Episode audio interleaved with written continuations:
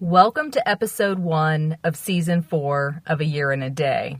I'm your host, Jaime Davis.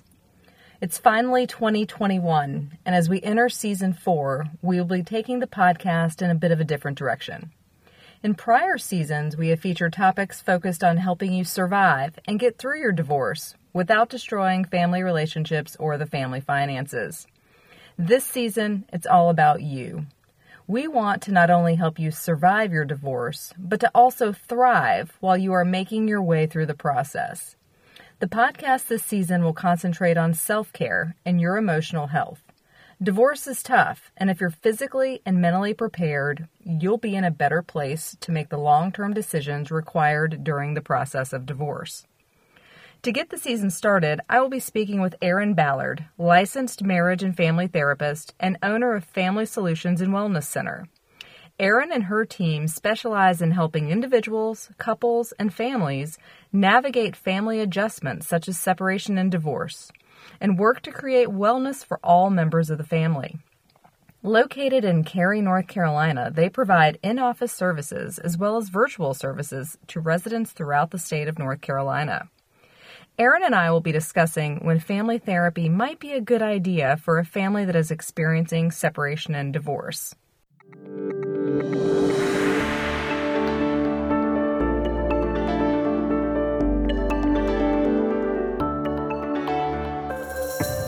Hi, Erin. Thanks for joining me today. Tell our listeners a little bit about your practice. Hi, thanks for having me. Uh, we are a practice out in Cary, North Carolina, and also currently doing telehealth as well. Um, and we're a team of licensed clinical mental health counselors and licensed marriage and family therapists. And we work with a range of individuals, couples, and families, and that includes kids, teens, and adults. Um, and we have clinical interns too who provide some of our low cost services. Um, and we like to see our clients. We do daytime, evening, and weekend appointments. So we really like to be diverse and being able to fit everyone's needs, both financially, scheduling, and their clinical needs. That's great. I thought today we could talk about family therapy. Yeah. What is family therapy? Sure. Family therapy is basically any counseling that's going to be more than one person. So um, the focus is usually on the relationship or resolving some sort of conflict or interaction or dissatisfaction between you and that other person. It can often be a parent and child or two parents.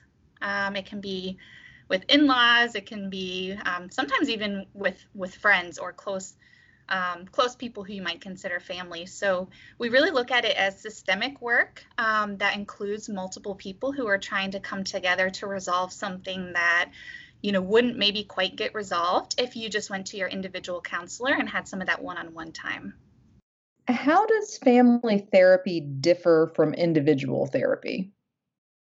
Yeah, there's a few differences. Obviously, one is that there's more than one person in the room. So you might have to share your time. Um, you might have a session that's focused maybe mainly on the other person. They're really um, using that time to talk through some of their feelings or their history. And you might be more of a listener and a participator in that way, but not using the time as you would in your own individual counseling.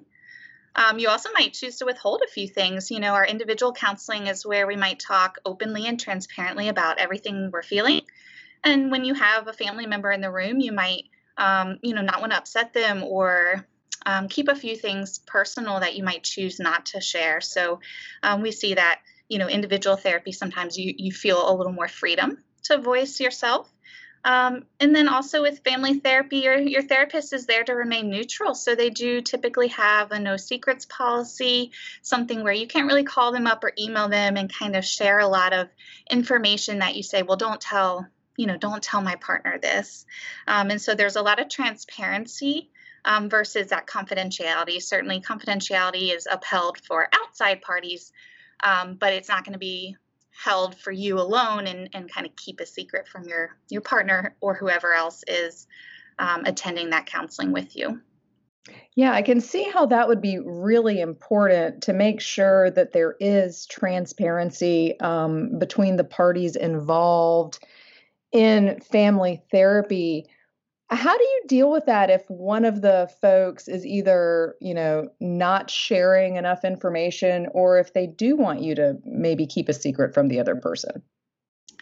Yeah, well, sometimes we'll do one on one sessions to be able to have that openness. And, you know, obviously with the no secrets policy, our goal would be to help you share that constructively and, you know, overcome some of the blocks that you have that are telling you this can't be shared.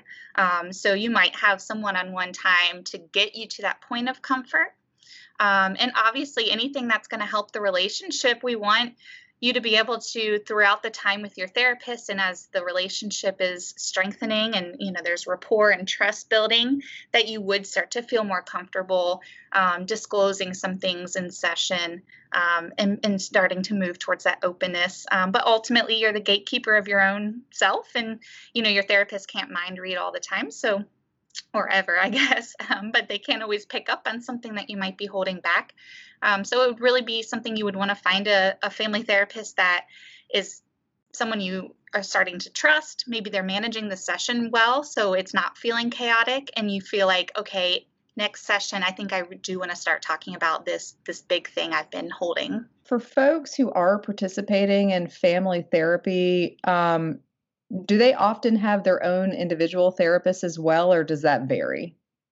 It varies, but it, it's often recommended, you know, and certainly when we're talking about life adjustments, um, things like separation and divorce, there's a lot of personal grief um, and you know changes that you might not be focusing on necessarily in your family therapy, but you're carrying it, and it impacts how you guys are going to make decisions and how you're going to you know find your new normal. And so um, there are definitely times that we would recommend individual therapy as well as family therapy and then there's other times we would recommend it first. So if if things are too tense and, and they're really not productive um, we might recommend that individual therapy happen before the family therapy but but oftentimes they can be um, you know currently happening at the same time I really love that you shared that point um, so, is it fair to say that there are some situations where individuals may just not be ready for family therapy yet and they have their own issues they sort of need to work through first before they get to that point?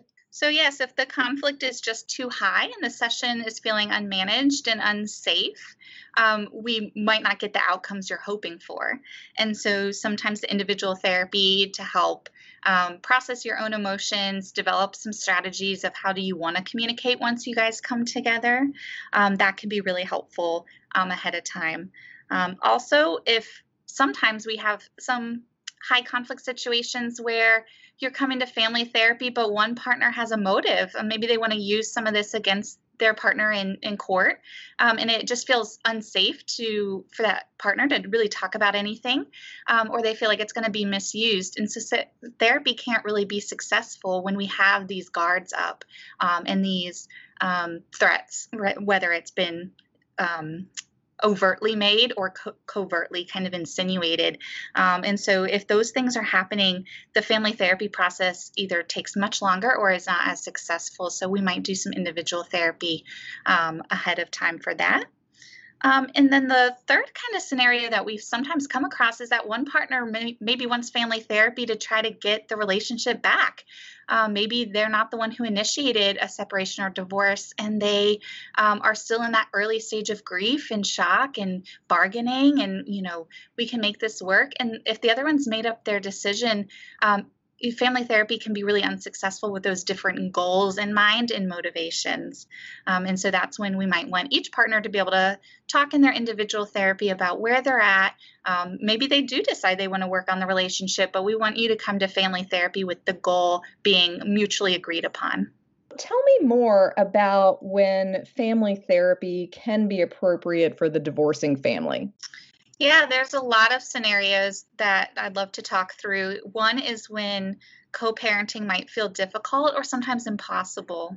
Um, and obviously, you know, co parenting is that adjustment to you know being business partners in some ways um, and so part of that is learning strategies not to be husband and wife or spouses anymore and that emotional lean that you might um, tend to have in the relationship and really transitioning to decision making collaboration negotiation and putting the kids first and what's going to be best for them um, we also use family therapy to help um, improve that communication without it being high conflict. So obviously, if you know a few sessions in, um, things are just not being managed, that's when we might refer the individual therapy first.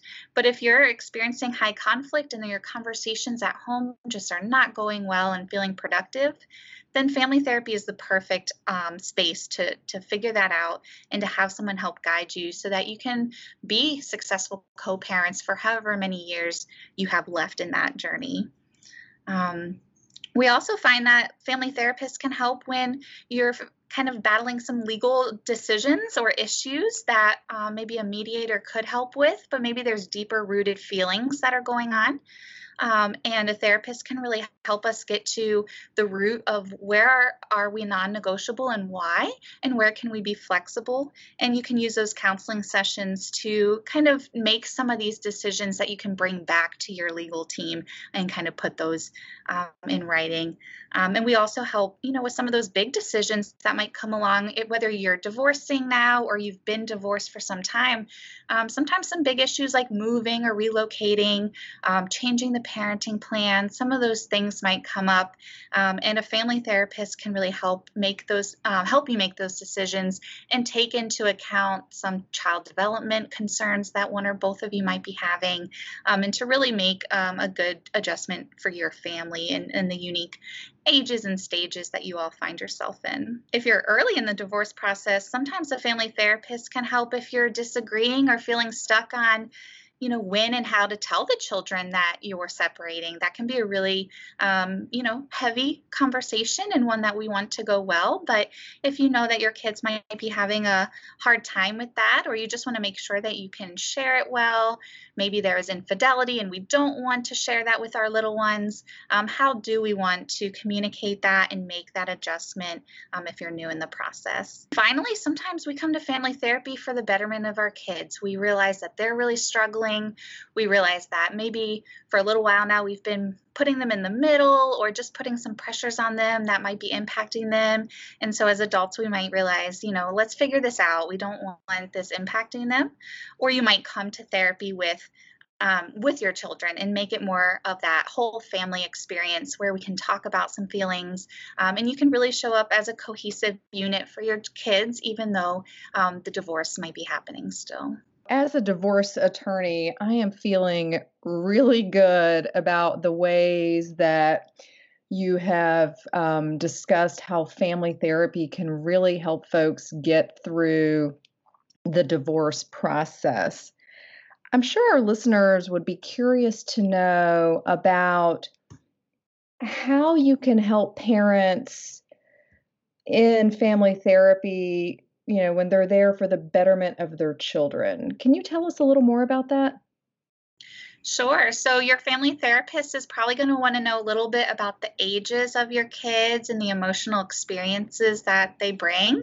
Some of our kids are more sensitive, some of them are more parentified. So, maybe they've kind of taken on roles in the family system that um, they kind of weasel their way in and want to know some of the adult conversations and changes. Um, and so your family therapist will really look at your unique situation and where your concerns lie, and also what we would just consider just healthy family functioning. There's some hierarchy that is helpful in a family system, and boundaries and communication, emotional intelligence, all these things that we can bring to our family and to our kids um, to help them with such an adjustment. Um, really, divorce itself doesn't impact kids' outcomes as much as the way we divorce. And so, your family family therapist will really be keeping an eye on the health and wellness of all the individuals in the family. And certainly, whatever concerns you guys openly bring to the table, they'll want to help you kind of figure out how to manage some of that. I think that's great. So, if a family decides that family therapy may be appropriate for their situation, how does the process work? Yeah, so you know, there's a lot of different family therapists out there, and some specialize in helping you know the parents with high conflict divorces some are really um, specialized in helping littles or or your teens in that sort of adjustment. And so you know the first step is to really search for a family therapist that sounds like a good fit give them a call maybe get a brief consultation. Um, and for you know the two of you assuming it'll be the two of you um, adults making this decision um, to really both agree on who you want to see and that might um, take into account that therapist training or their availability, maybe their location, cost, or insurance that they take. So, really finding a good fit that meets all of those logistics so you can go on a regular basis and um, and be able to kind of get the support you're needing, which often includes coming a little more regularly at the beginning and then slowly spacing that those appointments out as things are getting better or being managed well. Um, and some some families even choose to pop back in every so often um, just for some boosters, right? If you're um, if you've had a good experience with your therapist and now a year later you're kind of running into a new struggle, you might pop back in later. Um, but really finding the the right fit for your your personalities and your preferences, um, being able to schedule those routine sessions at first. Um, and then both of you planning to attend those first sessions. Now, if you're going to have your kids involved, you can talk to that therapist about, you know, when and how all the members should attend and when it should just be parent sessions. We do want to have some adult conversation without our, our kids hearing. Um, but that therapist will be able to get you set up with a plan um, for your family and um, and be able to, you know, get you guys on the same page as you attend those sessions um, together and openly. Um, and that's when you might discuss some one-on-ones later on. But but definitely plan to ten- attend both of you together those first few times and um, be a really cohesive, transparent unit. In your experience, has telehealth made this process more effective, or have you found it to be a bit of a hindrance? I've had a lot of success with it. Now, I've been a board certified telemental health provider for a few years now, so I, it's not necessarily new to me, though the volume is new. You know, everyone's doing it now. But, um, you know, with some of our systems, you and your partner can um, log in from different locations. And so that can feel really um, stabilizing, especially in those high conflict situations um, where maybe it's tense when you get together in the same room. Um, and, you know, certainly you have to wait your turn to talk a little bit more virtually, as we all probably have experienced. And so there can be a lot of benefits to telehealth. Um, and then we still have a few people who really do want to come in office and they want that privacy, that safety, that security that comes with an office. We definitely recommend that privacy um, being instilled virtually too. Um, but if you have kids, you know, downstairs watching TV and that they might interrupt you or they might hear you talking. Um, sometimes people um, do prefer coming to the office. And so it'll really depend on, you know, how your setup is and what's going to be the most effective for these focused and productive conversations. Sounds like there are a lot of different ways that a family can make family therapy work for them, you know, in office telehealth, whatever works for the family, it sounds like you guys can be really flexible and make that happen for them. Yes, and I, I hope that flexibility grows as um, the pandemic um, moves forward with, um, you know, making it safe for all of us to get back in office. But we do still have some office opportunities. Um, you know, you're wearing a mask and, and other things, but um, definitely once it's safe to meet in office, there are still um, telehealth providers out there. Some practices are only telehealth, and certainly uh, practices like ours are, always offer that telehealth. And so you do have a lot of personal choice. Um, if now typically you have to be in the state of North Carolina. So I will just, you know, kind of highlight that, that, you know, if your partner's in a different state, you do need to find a therapist who's licensed in that state, in both of your states, for them to do that telehealth with both of you.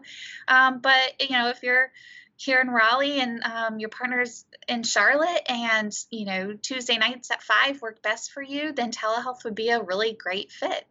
Um, so it's really um, kind of unique and set up for each family and what they're needing. That's great. Um, I'd like to switch gears now and talk a little bit about when family therapy might not be appropriate in your experience, are there times when family therapy is not appropriate for a particular family?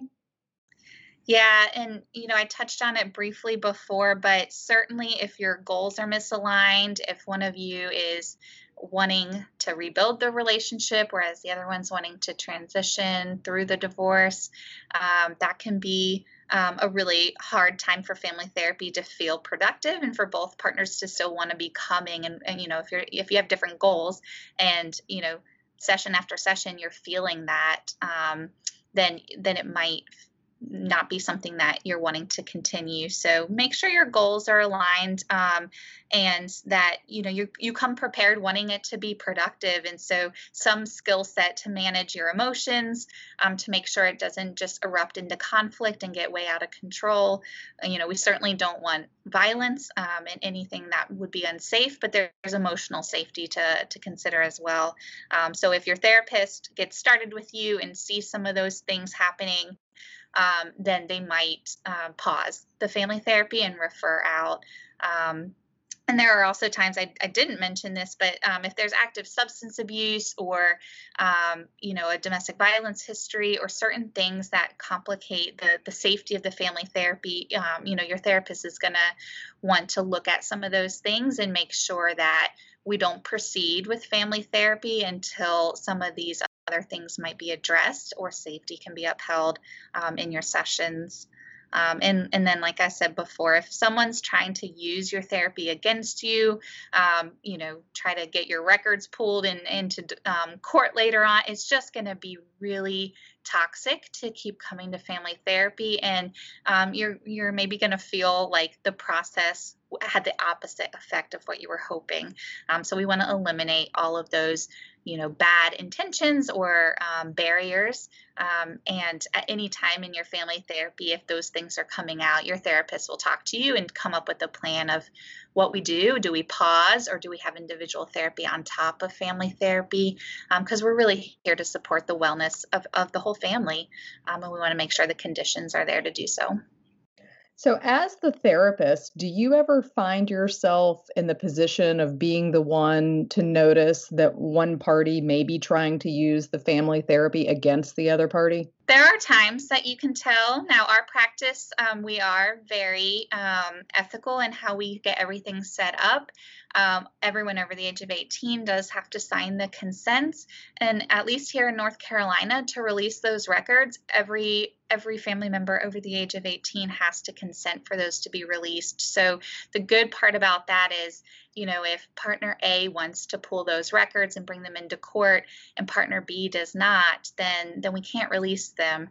Um, now a judge certainly could request something, um, but we really lay out the foundation early on in our work together, and it's spelled out in our consents that this is here to be helpful and a support um, now we are mandated reporters um, of you know safety risks, child abuse and neglect, that sort of thing.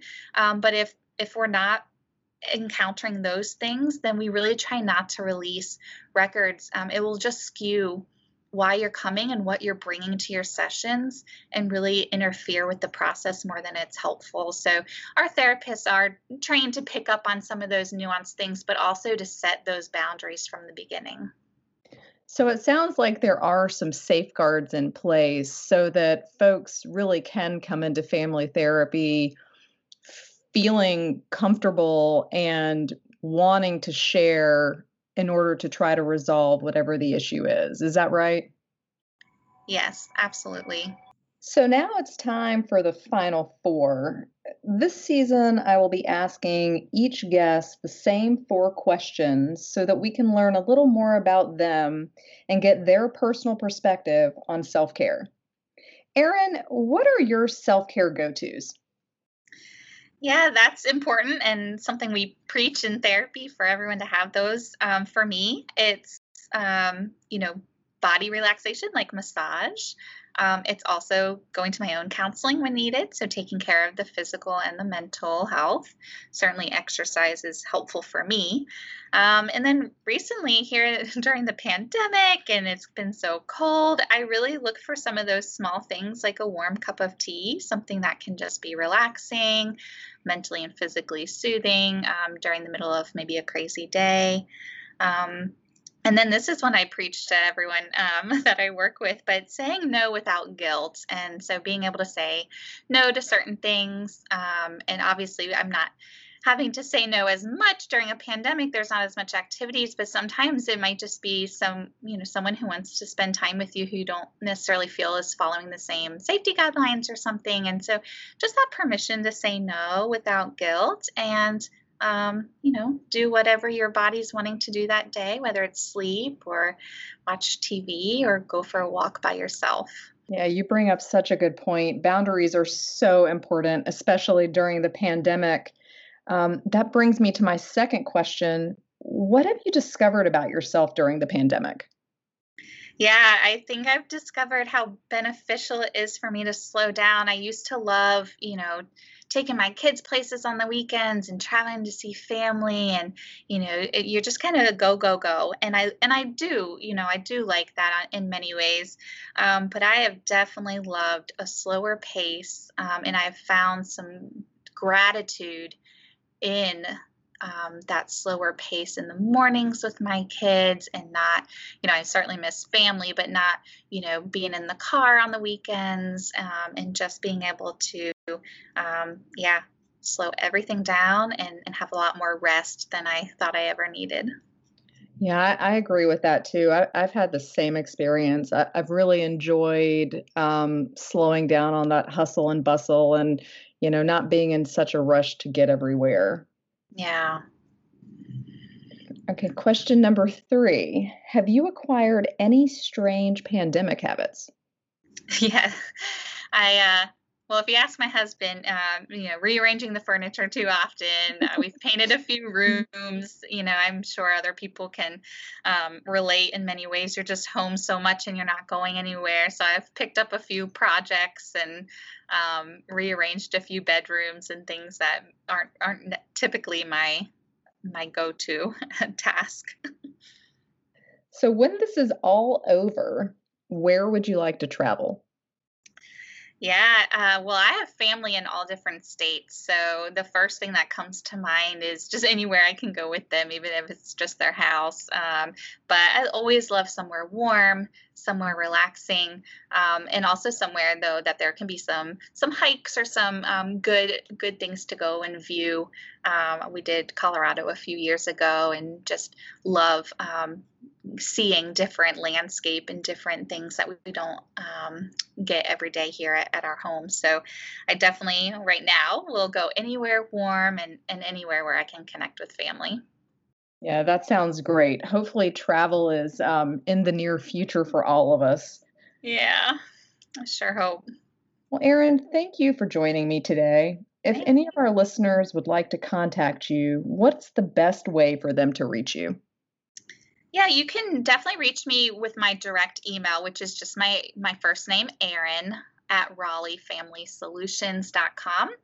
Um, but you can also visit our website, RaleighFamilySolutions.com, and um, read about each of our therapists. You can schedule appointments online, um, and you can contact each of the therapists um, in, independently. And if you thought they might be a good fit, and you want to um, do that brief consult or see, you know, um, you know if they're able to take on new clients that sort of thing. So our website should have a lot of information. And then um, i'm here with my direct email to um, be a resource and answer any questions that people may have.